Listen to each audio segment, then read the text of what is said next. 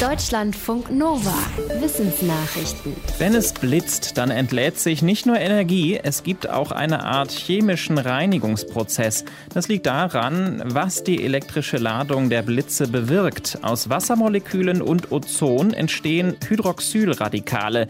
Diese Radikale gelten als eine Art Waschmittel. Sie reinigen die Atmosphäre von Schadstoffen. Forschende der Pennsylvania State University sind in den USA immer wieder durch Gewitterwolken geflogen und haben elektrische und chemische Daten gesammelt. Sie stellten fest, dass sich vor allem im oberen Teil der Wolken große Mengen von Hydroxyl sammelte. Aber nicht nur die sichtbaren Blitze sorgten dafür, auch kleine, unsichtbare Entladungen am Rand der Gewitterwolke halfen dabei. Um Menschen mit traumatischen und angstauslösenden Erinnerungen behandeln zu können, suchen Forschende schon länger nach geeigneten Medikamenten. Ein Team aus Barcelona hat nun eine Studie mit Osanetant gemacht. Das ist ein Wirkstoff, der schon seit längerem bekannt ist, aber noch nicht bei Angsterkrankungen eingesetzt wird. In Versuchen mit Mäusen zeigten die Forschenden jetzt, dass das Mittel sehr unterschiedliche Effekte auf die Versuchstiere hatte.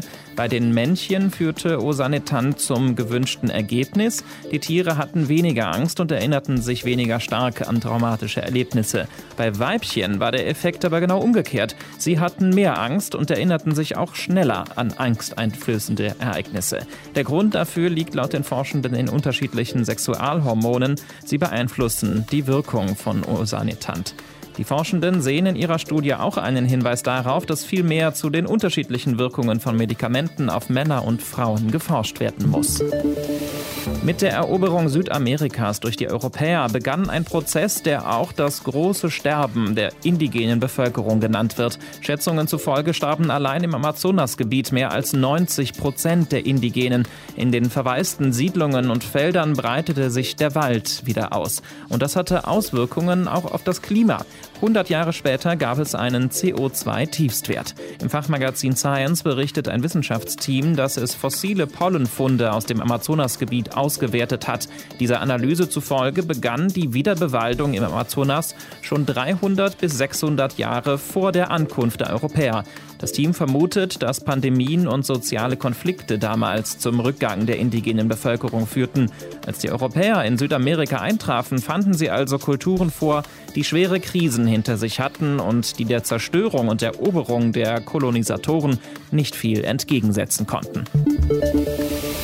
Mit Fangschreckenkrebsen legt man sich besser nicht an. Sie schlagen mit ihren Schlagbeinen so heftig zu, dass sie schon Löcher in Aquarienglas verursacht haben sollen. Im Fachjournal Experimental Biology schreibt ein Wissenschaftler jetzt, wie früh die Schlagkraft bei den Krebslarven einsetzt. Dafür hat er Eier vor der Küste Hawaiis gesammelt und die Krebse nach dem Schlüpfen im Labor großgezogen. Laut dem Forscher konnten die Larven schon nach 9 bis 15 Tagen ihr Futter per Schlag erledigen.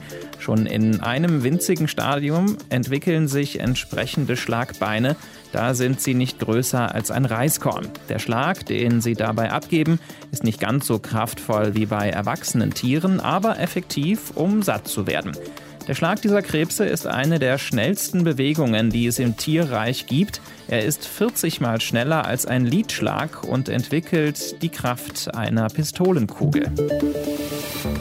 Es gibt nicht eine Alzheimer-Erkrankung, sondern vier verschiedene. Das hat ein Neurologie-Team aus Kanada herausgefunden. Sie haben mit speziellen Scans von Gehirnen von mehr als 1600 Alzheimer-Patientinnen und Patienten gemacht. Dabei konnten sie Anreicherungen von sogenannten Tau-Proteinen sichtbar machen.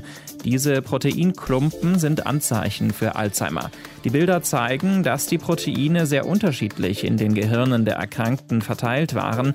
Insgesamt ließen sich vier verschiedene Subtypen erkennen. Laut der Studie haben die Erkrankten je nach Subtyp verschiedene Symptome. An welchem Typ ein Mensch erkrankt, ist auch davon abhängig, ob er genetisch besonders anfällig ist für Alzheimer. Die Forschenden hoffen, dass ihre Studie dazu beiträgt, Alzheimer-Erkrankungen schneller zu erkennen und den Verlauf besser vorauszusagen. Nach Corona wird endlich wieder gefeiert. Manche denken schon an ein ähnlich ausgelassenes Jahrzehnt wie vor 100 Jahren nach dem Ersten Weltkrieg und der sogenannten spanischen Grippe.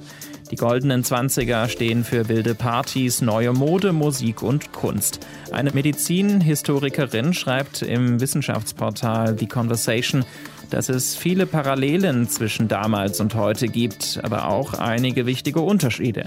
Zum Beispiel ist Covid-19 anders als die spanische Grippe damals keine Pandemie, die hauptsächlich das Leben von jüngeren Menschen bedroht. Deswegen könnte auch die Erleichterung über das Ende der Pandemie etwas weniger stark ausfallen.